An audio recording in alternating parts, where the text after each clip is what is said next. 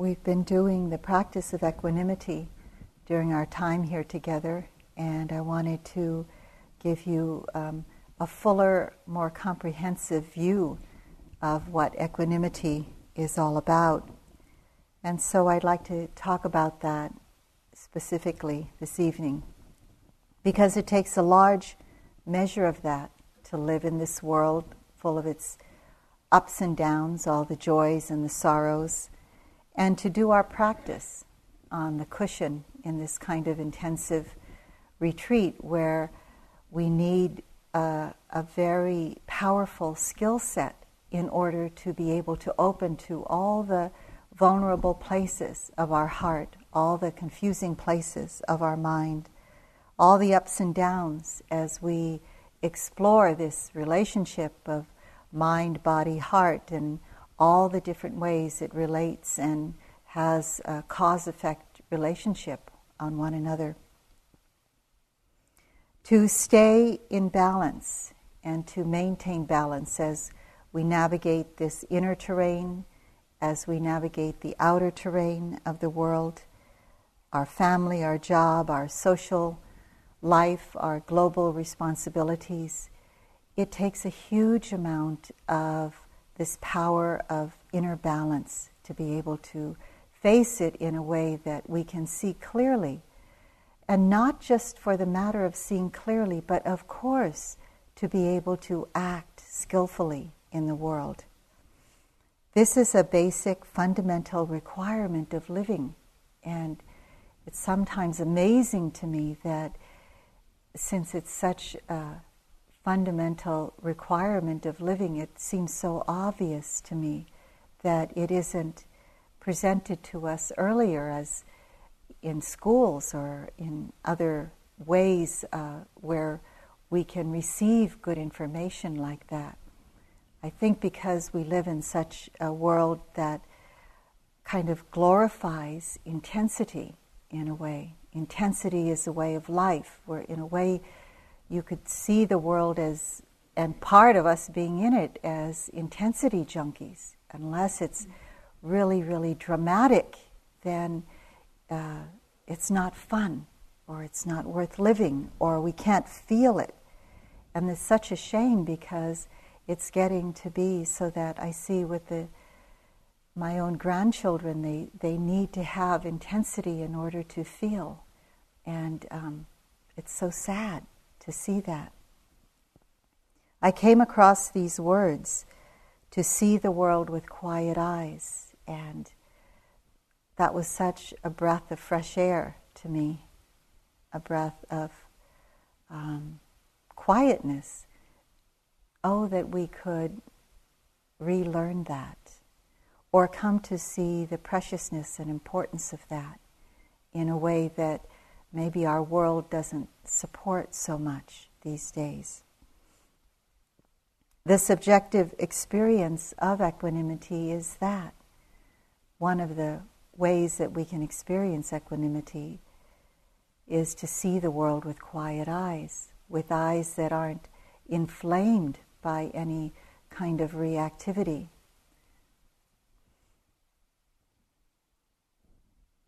We live in this electronically driven world, so swiftly connected to an overwhelming, countless number of opportunities to respond to the world in the opposite way, not seeing the world in quiet eyes, seeing the world with reactivity immediately upon seeing something we don't like, you know, some the where people are starving in one place of the world or uh, dying because of other conditions of the world, or um, there's a, quite a bit of injustice and inequality, of course, that even in our tone of voice of why is it this way, there's I can feel in myself when I have that uh, tone of voice that there's, there's some anger there, not just confusion, but there's reactivity there. And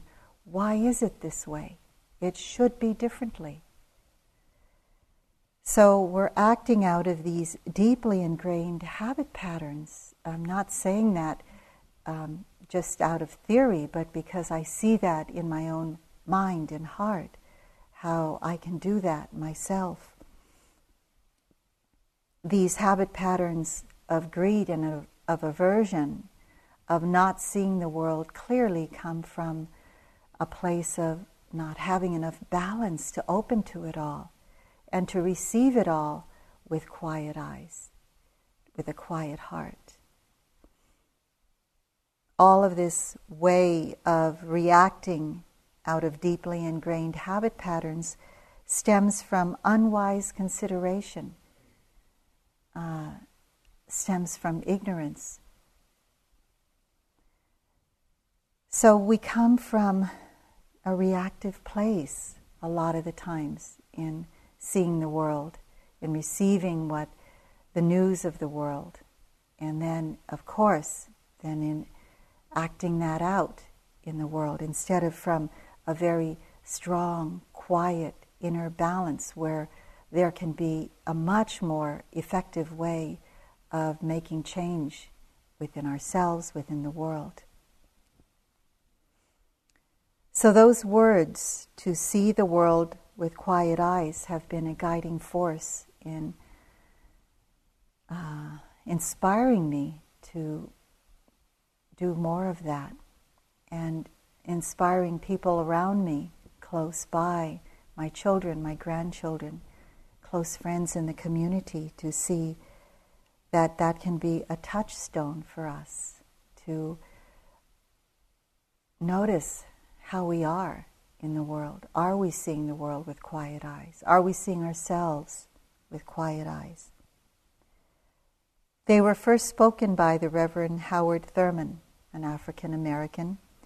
He co founded and co pastored the first interdenominational and intercultural church for the Fellowship of All Peoples, and that's in San Francisco, California. And so this is a reading from his collection of meditations. This particular selection is called Deep is the Hunger. Deep is the Hunger. How may one work in the world courageously and intelligently on behalf of a decent world without despair and complete fatigue? What are the resources for personal rehabilitation? And renewal, that we may be able to look out on life with all its vicissitudes of cruelty, of transcendent joys, to look out on life with quiet eyes and a tranquil spirit. So I ask myself and I ask you, my friends, how can we do this? Are we doing it when we live out of those reactive places, those habit patterns that, if we're honest with ourselves, we can see the default pattern, the default setting of the mind and heart.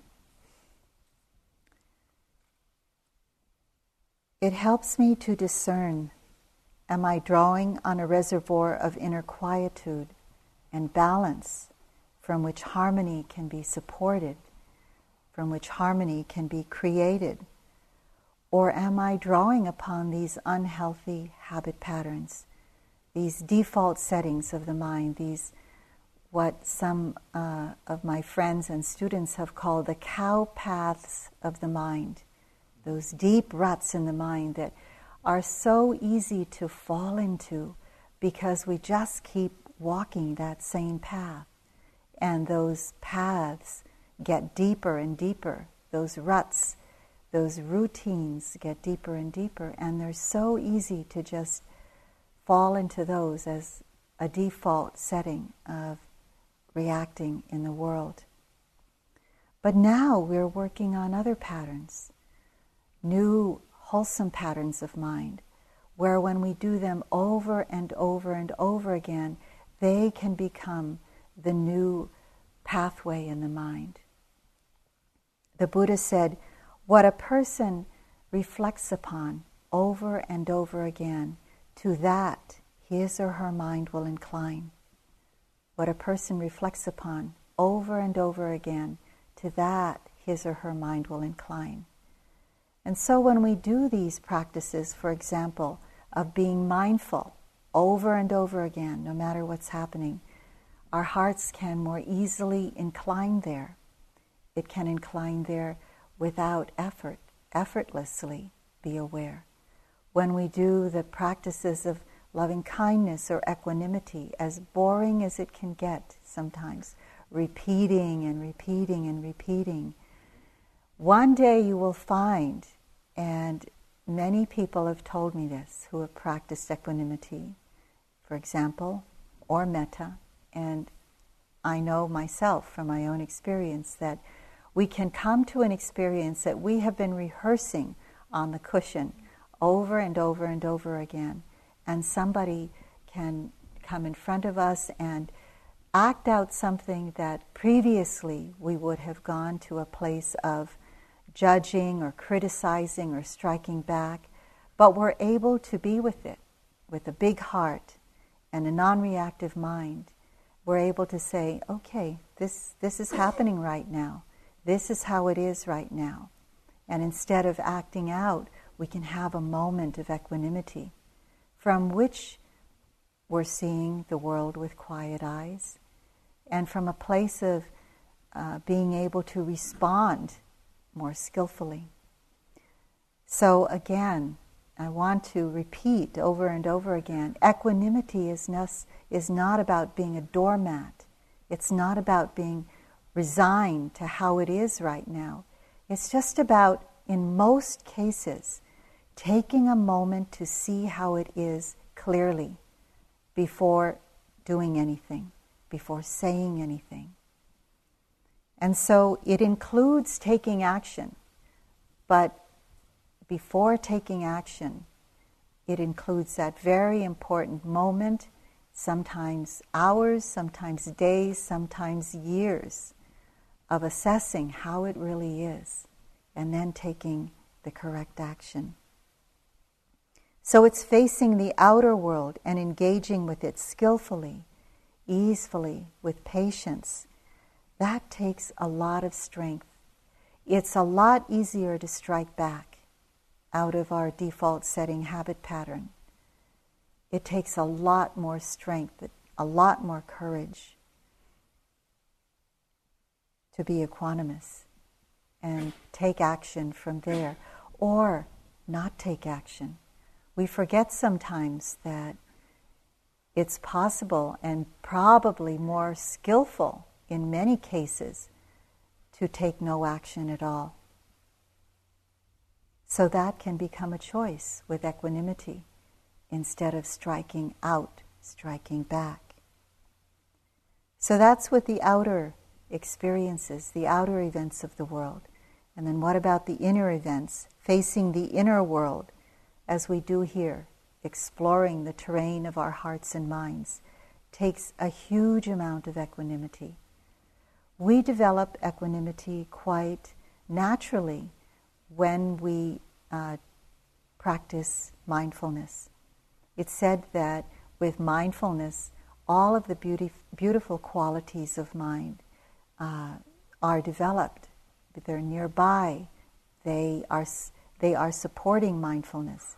So, with every moment of mindfulness, equanimity is nearby. It's being developed and the other factors that uh, Deborah talked about last night energy, joy or delight, uh, concentration, tranquility. When mindfulness is done with continuity, all of these factors are developed.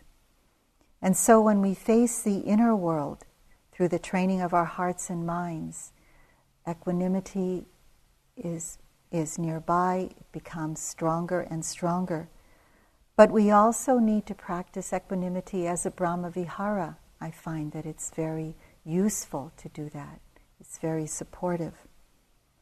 It allows us to see more deeply in our hearts, in our minds, to see more clearly what's going on without the lens of reactivity.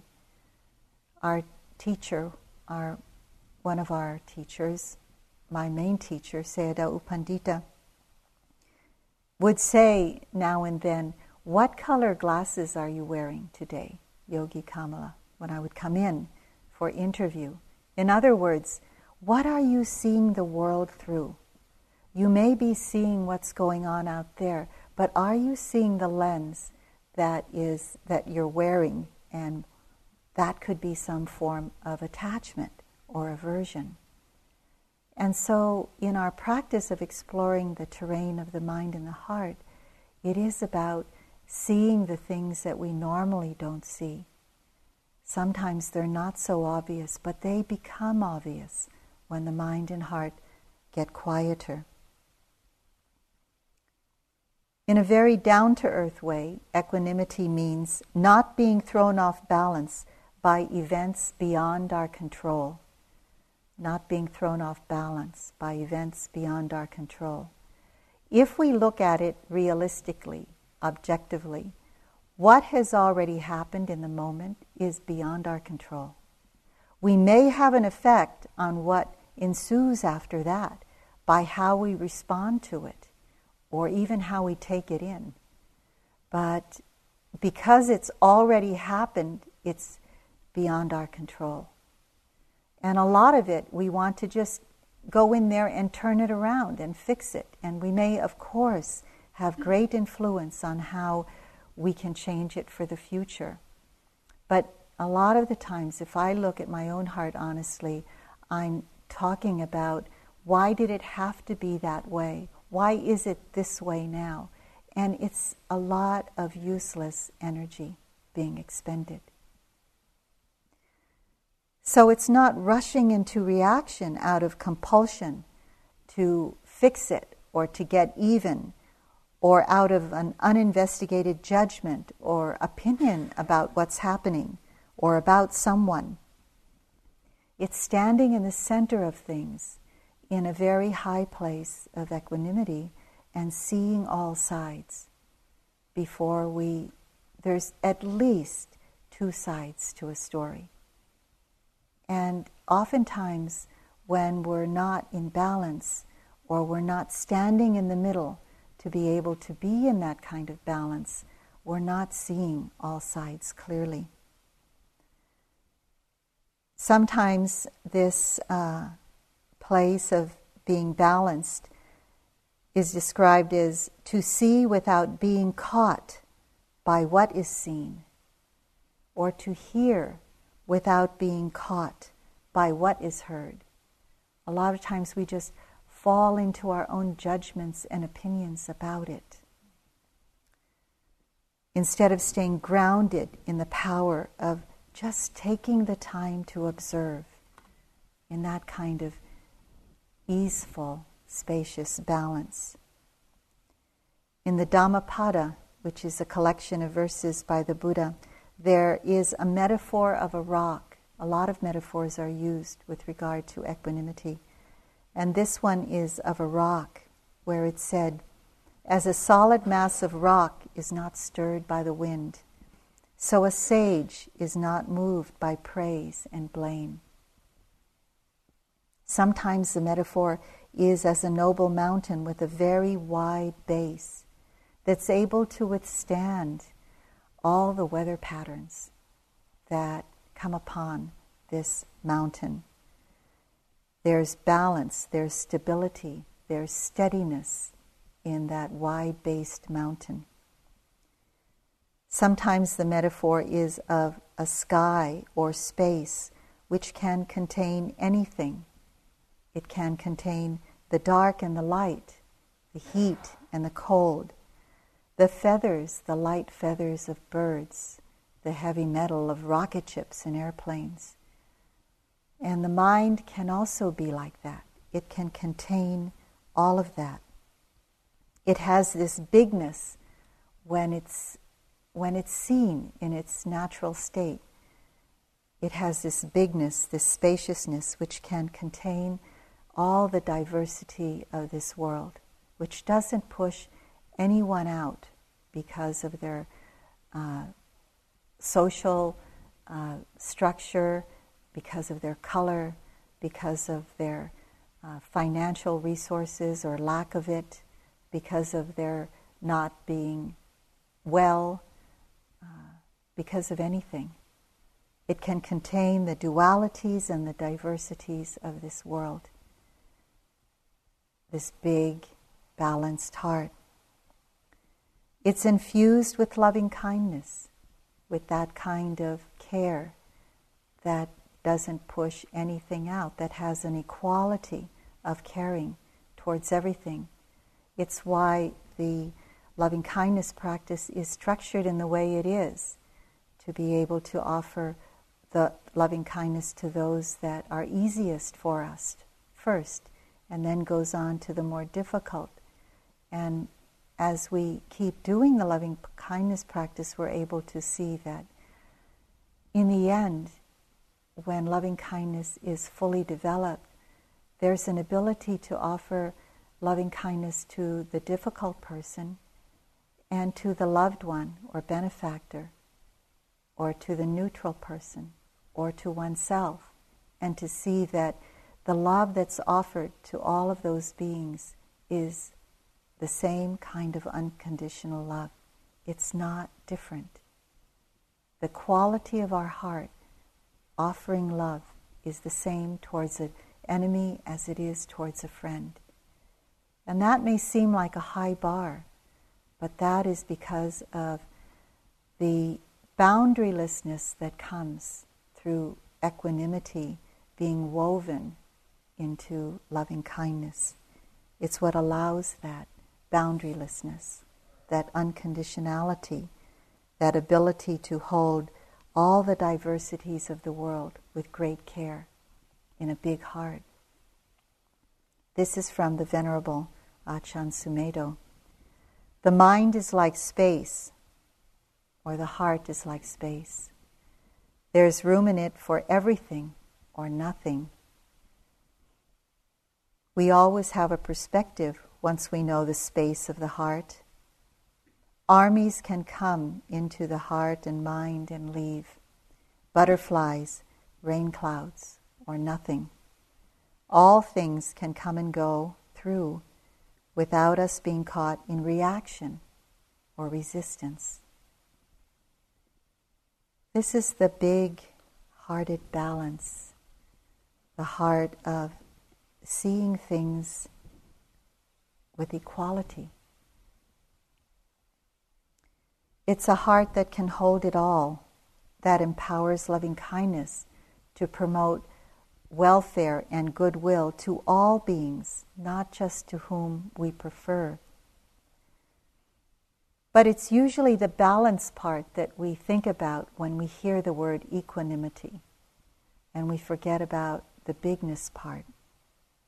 The bigness part, the spaciousness part of equanimity, is just as potent as the balance part. Because sometimes we get this idea that equanimity is like standing on a razor's edge, and we're really balanced on that razor's edge. But if we move a little bit to the left, we'll fall over. If we move a little bit to the right, we'll fall over that way. Equanimity, on the other hand, is about having a very wide stance. It's like that huge mountain that has that kind of unshakable steadiness. It has that inclusivity that doesn't leave anything out. The strength to include everything and everyone, but also the balance. So we've seen this kind of quality of big heartedness, of even mindedness, in people we admire. And one of those people for me is Mother Teresa of Calcutta. She needed a lot of this quality in order to do her work because every day it was part of her intention to go out in the beginning herself, but later she had many people going out to the streets of Calcutta and all over the world in places uh, where there was strife, which we can find anywhere in the world. To the sick, to the dying, to the orphans, to take them to a place where they could die or heal with integrity. to treat everyone with equal regard. She didn't make that an outward uh, intention, like she said that to everyone, but she just did that. She just went out and took people and cared for them, treated them all with equal regard, knowing that everyone deserves our compassion and care, the, the friend and the foe alike. I was so inspired by Mother Teresa in my life since I was a small girl and since I came to know of her. And um, on a dear friend's recommendation, when I was in Calcutta once, I visited the orphanage that she set up in Calcutta. And it's a beautiful, very clean, uh, big building that she was able to acquire. And when I went in, um, one of my, our friends, a student friend of ours, said, Be careful, Kamala, you might want to come home with one of those orphans. They're so beautiful. It's really true. So on, on one, in one part of the building, I went in, and all these beautiful little girls and little boys with those big brown Indian eyes and beautiful dark skin, shiny skin, and that beautiful dark hair. And um, they were so happy, so well taken care of, well fed, clean, bathed. Their nurseries and their places where they learned were filled with educational things um, that helped them to understand their minds, train their minds. They learned uh, mantras and chants and things like that to do things with their heart uh, that were beneficial and also to train the mind. And they were cared for by these beautiful nuns. And then I was taken to another place in the orphanage, which was just as bright and beautiful and clean, and the happiest nuns were there. And in that place were the uh, children, sometimes old already, meaning that they could be in their early 20s or their teens, but they were ill in some way, mentally challenged or physically challenged. And one that I took particular, uh, paid particular attention to was in his early 20s, but he was laying in a big playpen and he was um, physically and mentally challenged. But the nuns took care of him as joyfully and as caringly as the nuns on the other side that took care of the children who were well and, and happy and had all their faculties and not challenged as much as the ones on the other side. So I saw this way that um, that kind of care for all, no matter what the situation is, required not just love, but this kind of equanimity, this kind of treating everyone with equal regard. That's an important part of this unconditionality of our love. And so it's said that equanimity leads the way for compassionate action, and we could see that in reality in places like that. One of our teachers, uh, Munindraji, I mention him a lot because I've had a lot of contact with him, a lot of teachings with him. He was a person that included everyone all the time. Um, it didn't matter where they came from or what religious background or, of course, cultural background or um, whatever, whoever they were, he loved them all and included them in the offering of his teachings. And so one time when he was staying at our house recovering from some uh, surgery that he had, I was there with my uh, children, and um, this was before Steve and I uh, came together in our lives. And um, there was a knock at the door, and it was a young man in a white shirt, and he was doing his uh, job, his responsibility of going through the neighborhood and offering the teachings on the Bible. He was giving some Bible study. And my young teenage daughter answered the door. And he was a young missionary and a nice young man. And he wanted to offer the teachings to my daughter. So my daughter came to us, and Munindra was sitting at the table. And um, here he was, you know, just steeped in the Buddhist traditions. And uh, she asked me, she asked him, and Munindra said, Yes, of course, you should learn the Bible. The Bible has good things to teach you. I have read the Bible, and I have read and loved the Beatitudes that were taught in the Bible. You should study the Bible. Invite this man here. And so the man came to the house, the young man came to the house and offered the teachings of the Bible to my daughter. But I did notice that one day, you know, as Munindra was passing through with his bald head and his white robes and his, you know, the way he obviously looked odd in our culture, very different. And so the young man, according to what my daughter uh, said, asked who that person was. And she said, Well, that's my mother's teacher, and he's a Buddhist. And um, he, I think there might have been some fear in his heart about it and wondering, you know, are, is she going to go to hell in a handbasket or something, you know, with uh, these Buddhist teachings. And so, anyway, she did report that to both of us, but you know, Munindra just held that with an open heart and was wasn't critical or anything, just saw, well, that's how it is for that person. You know, could see many, many conditions beyond that moment of how that person was raised, the, the community and society, the family experience that he had had. Probably, I imagine, that's what Munindra was seeing. So he still could include that person in his heart.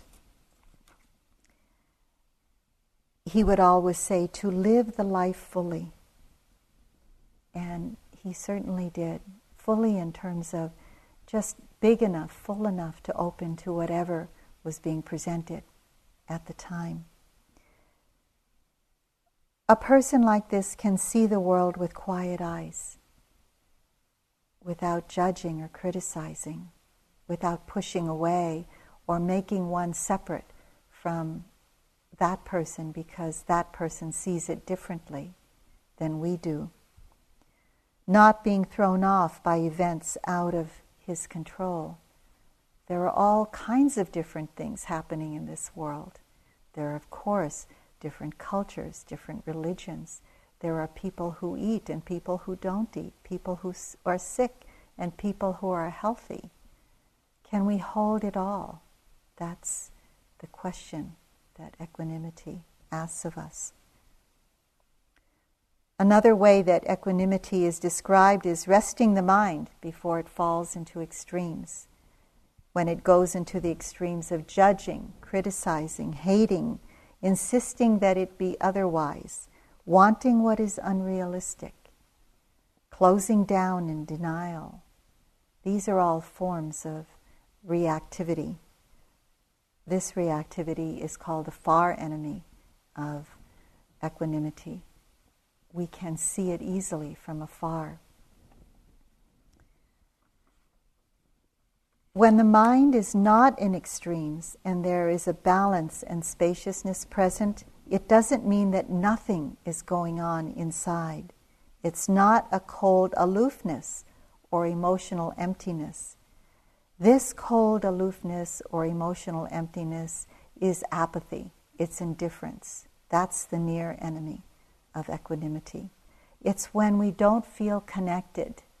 It's when there is this kind of um, uh, not caring in a way. But with equanimity, there is a deep connection. There's a deep connection because of the ability to open fully to what's going on, not close down to it, not just open to it, but to really connect with it, to feel what's going on in a very intimate heart way. And uh, then we see it really clearly. We see it for how it is. On the other hand, apathy or indifference is when actually when we close down or there's such an aloofness that we feel empty inside about it. Um, we don't care. So that, that's the big difference between the two. But actually, equanimity can lead the way, that kind of open connectedness that feels what's happening very intimately. It can lead the way for a lot of warmth to happen, for really connecting with what's going on, and then being able to respond, even if the response isn't talked about or it doesn't come out of one's actions or words, but it's felt. And even when it's felt, there can be a melting uh, between two people or two families or two societies. I raised uh, three daughters and a son, and the daughters were not as easy as my son. no, the other way around. Yeah, not as easy as my son. And I saw through raising them that there were lots of times that they had, it was their need. I don't know if it's every daughter's need, but it's, it was their need to push the mother away, to push me away. And it took me a little while, but then I learned that they really wanted to experience who they were without my influence around them. So there were a lot of times when there were challenges uh, so that they would act out and push me away and strike out at me with their words. And um, it would really, really hurt, of course, you know. And when I was not in a place of equanimity, which I must admit was more than 50% of the time. when I was not in that place, I would strike back with my words uh, and uh, or with my emotions, and um, it wouldn't lead to anything really good except you know try to control them a little bit, which then they hated even more. But when I was able to have some balance of mind and have some space in my own heart about what was happening, not striking out, I was able to see their suffering and kind of really melt when I saw that. To be able to see their suffering meant that I could have some compassion for what was going on in their hearts. And then a lot of times, just having the compassion for them actually led to having more compassion for myself. And so it really helps that a balanced mind can lead to that kind of opening where some compassion can come out. Because it's said that um, the precursor to compassion is really seeing the suffering, really seeing the suffering in another being.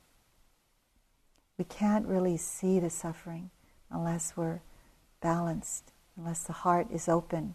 It's not pushing the suffering away or denying it or closing down because it's too hard to take.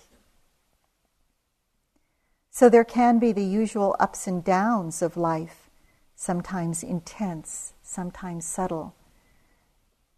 There are what are called the eight vicissitudes of life, usually associated with this teaching on equanimity. And they are praise and blame, gain and loss, pleasure and pain, or joy and sorrow and fame and disrepute. And all of those happen if you if we look back on our own lives, we can see that all of that has happened in one way or another, in some intensity or some subtlety. And if it hasn't happened yet that we know about, it's sure to be part of our lives or part of people's lives near to us.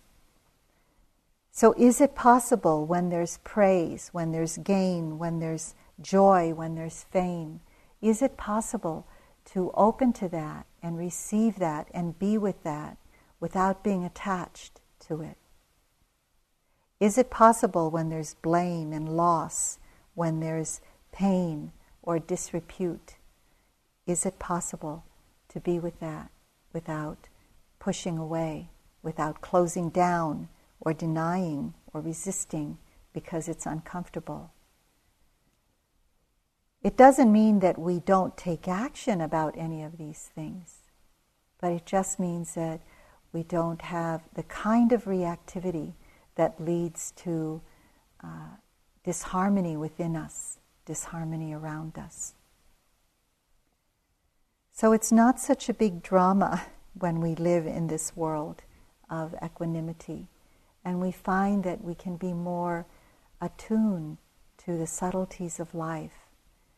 And it's something that will probably need more and more as we face the future of more uh, quickness that goes on, the speed that we must seem that we must need more and more of. Um, recently, we I got a new computer, and so on that new computer, you know, you just press something and everything comes up so quickly. When I went back to the other computer I was using, it took just a few seconds more. But I noticed how you know, it was so much better when it was so quick. But the, the downside of that is there's so much more to attend to now. You know, there's so many more things that I can that are brought up in my view, and um, I'm also working on a lot of renunciation of not needing to do everything, of not needing to respond to everything that I see with attachment, especially, or aversion. So the mind and heart can make room for it all without reacting to pleasant experiences with attachment, to unpleasant experiences with aversion. And in this way, we can face the ups and downs with patience, with a, a brave heart. I think that in all our, of our lives, we are able to see so clearly and easily how much um, loss there is. Um, at least in our own lives, there are a lot many people passing away in the last year than there have been in the last previous 10 years for us, or maybe the last two years and the previous 10 years. And I hearken back to Munindra's um, saying to me all the time, This is how it is. This is the law. Birth and death arise and pass away. Sickness and health arise and pass away. This is part of all of life. He would say over and over again with a lot of love, not with a, a teaching like, you know, you have to understand this, but with a lot of love and wisdom this is how it is. Can you surrender to that? Because if you can, then there'd be much more ease in your heart. And with that ease, ability to respond with more clarity. It takes courage, not just wisdom, but it takes the courage of love to open to the truth of the impermanence of life it takes that too to open to the vulnerability of life, the suffering that we see. It takes a lot of love and courage to open to the conditionality of it all, the selfless nature of it all. Sometimes when we open to that, it gets scary. It takes a lot of courage and love. When I went to visit Munindra, before he passed away. It was a few months before, but he was already in his hospice months. And I would talk to him about um, the gratitude I have and I had for having a teacher and having him in my life. And um, the sadness, you know, because I could see that I, I wouldn't see him again. I would understand that. and even on his deathbed was offering the teaching. This is the law. This is the Dhamma. This is how things are. This body won't last. This body I am in won't last. The mind is shining, but the body won't cooperate. so this body will pass away sometime. And so this is how it is. So I can, of course, I cried when he died. You know, it was really, really sad. But um, it wasn't with this reckless abandon. It was like, yeah, it's true. There is, when a teacher dies, when anyone dies, when a child dies, there are tears. But we don't have to be lost in that suffering. We can use it as a strength, as a teaching. Their life, their death, can be part of our strength, part of our opening. We can surrender to that law.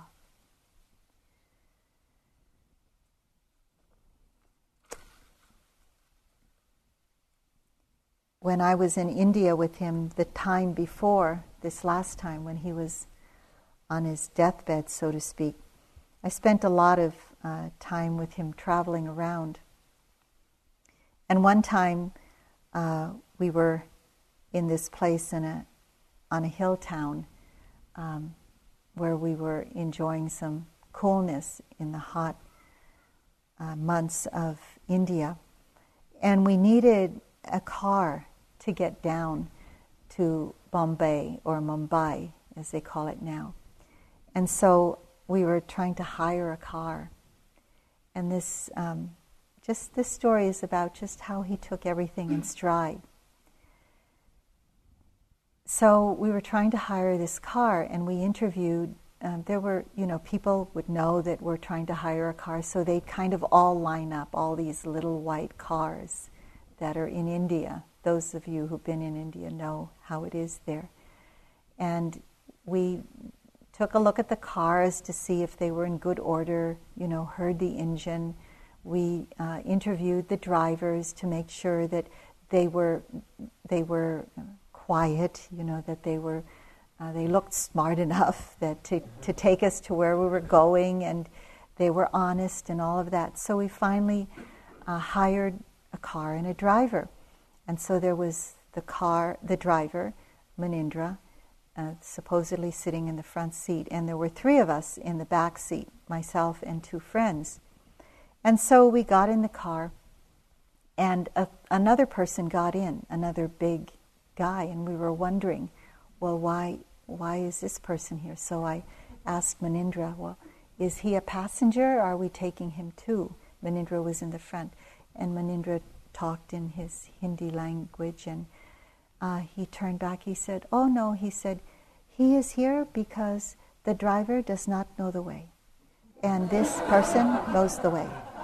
We were going to the airport, and so I said, but Munindraji, and so Munindra said, This is India. This is India, you know. so then we're we're going down the road, and the road is, you know, of course it's downhill, so the car's going at a speed as if it's in neutral. And usually in other taxis, we're going so fast that we have to close our eyes, you know. So this car is going very, very slow, and Munindra's just being himself in the front, just looking around. Everybody's passing us, these big buses are passing us. So I said, Munindraji, what's going on? It's, this car is so slow, you know. And um, Munindraji talks to the driver, and then he turns back to me and he says, Oh, no gas.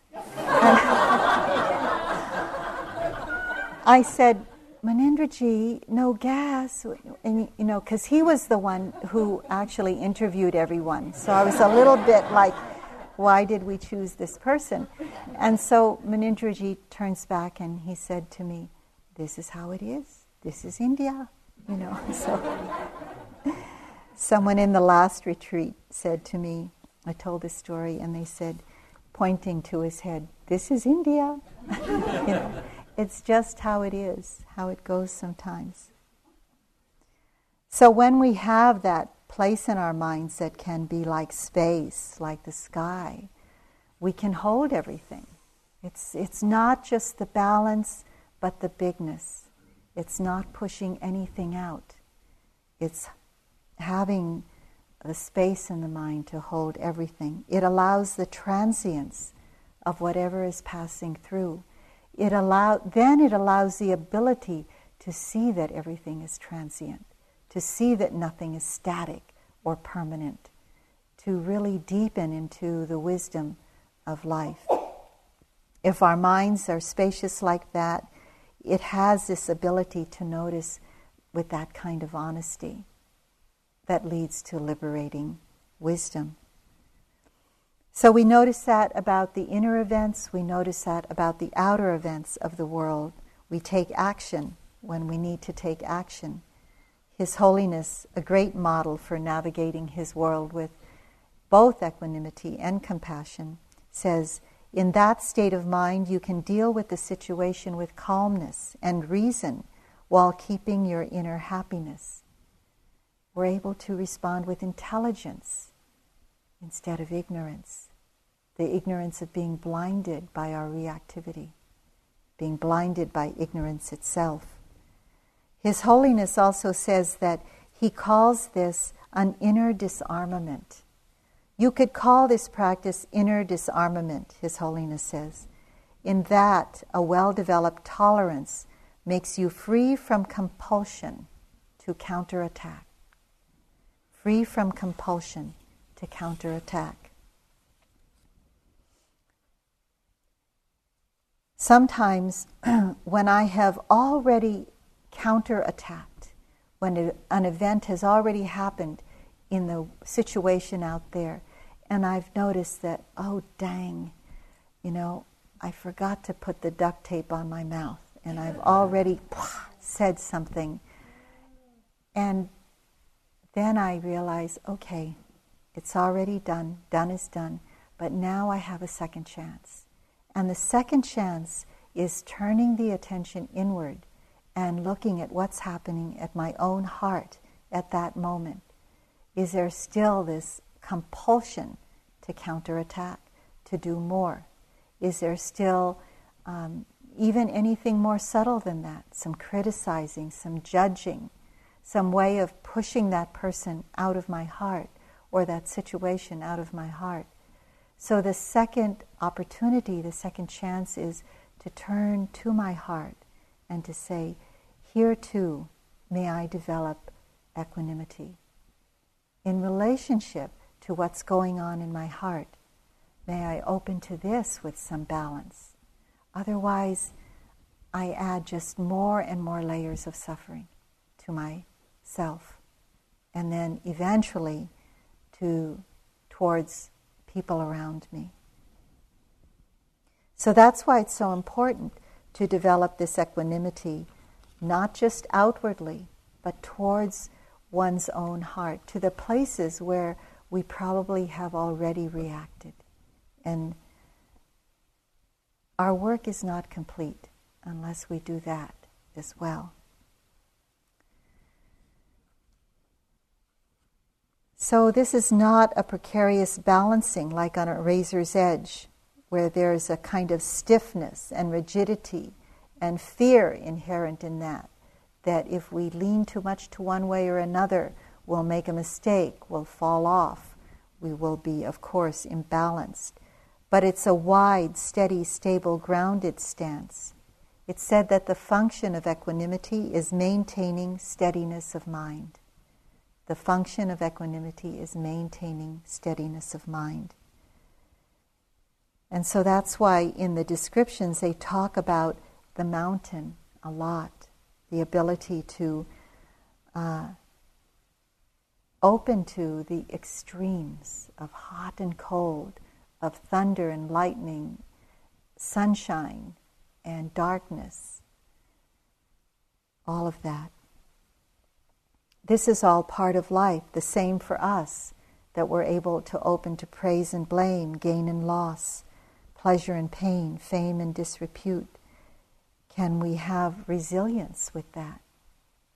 The heart and mind of equanimity has a lot of steadiness, has a lot of resilience.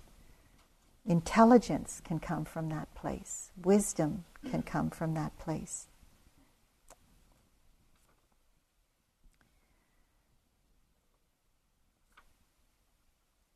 When my uh, youngest daughter, our youngest daughter, Steve helped me to raise my youngest one, and um, she was graduating on this day. She came to my room, our room, and as she always did since she was a little child, she would have her, her head in my lap or in my arms. Oftentimes, when I was meditating, I would just sit up in bed, and that's how my meditation was. Um, and so she came into the room, she put her head in my lap when I was doing some sitting practice, and um, she was graduating that evening and also leaving the house to go live with her her um, her father. And so I thought of the times as she was in my lap, the times when she was just a baby, and I would uh, nurse her while I was sitting, um, like Deborah does now. Lovely to watch. And um, the times as she grew up, you know, all her sweetness, and then it turned into something else in the teenage years, and you know, when she would drive the car, and I don't know how many times did she bump the car.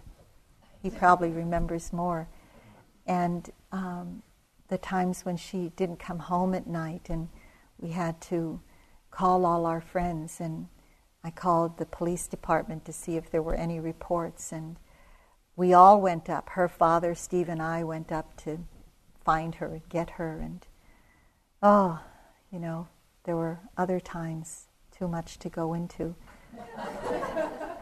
but I remembered that as she was sitting and with me, with her head in my lap, and now her her body, which is you know almost five eleven or maybe more, with her high heels, she loves to wear. She's well over six feet and so her legs dangling off the bed, remembering the sweetness in those times and remembering like the hard times and oh, wow, tears.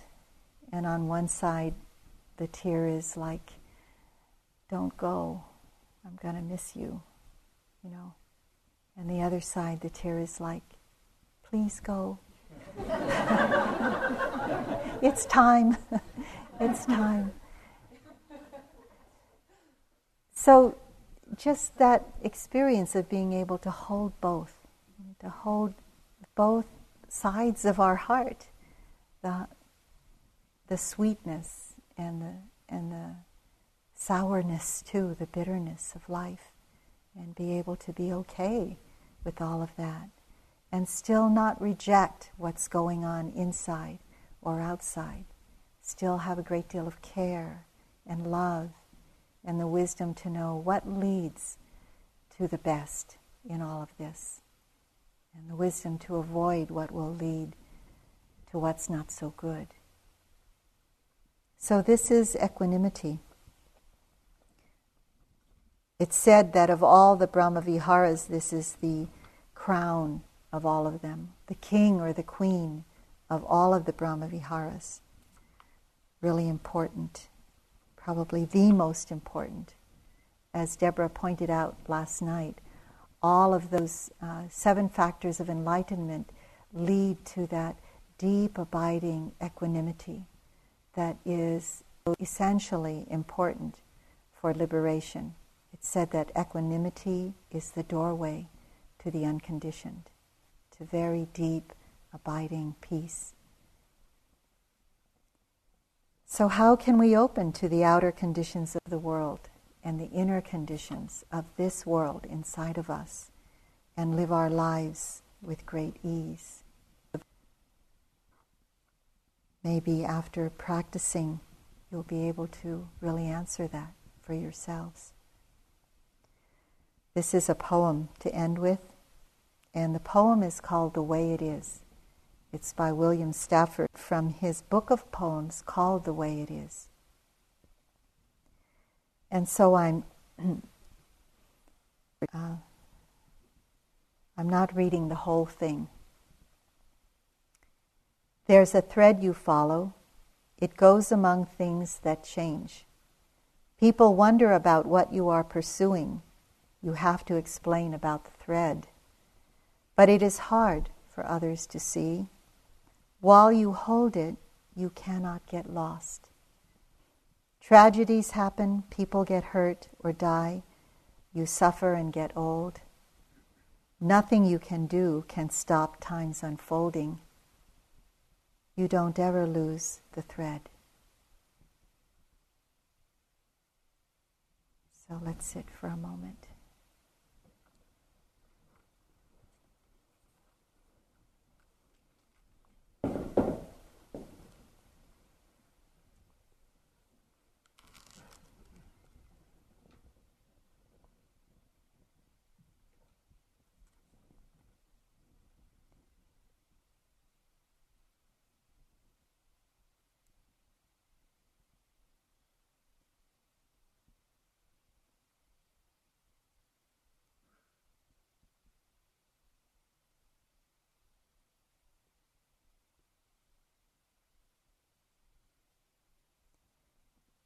May the teachings of equanimity not be lost on us.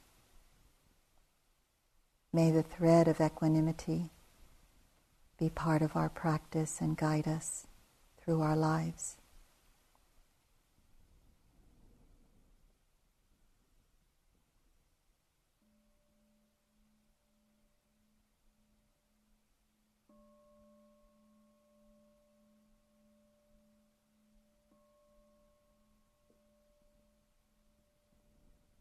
Thank you for listening to the Dhamma.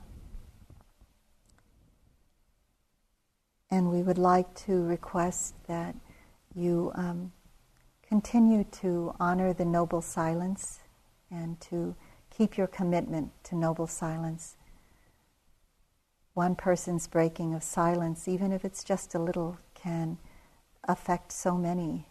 And sometimes it gives kind of a um, unspoken permission for others to speak. And so we lose it. We lose the beautiful container of our retreat. So please keep your commitment to the silence. Thank you.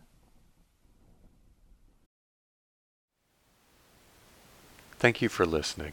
To learn how you can support the teachers and Dharma Seed, please visit dharmaseed.org slash donate.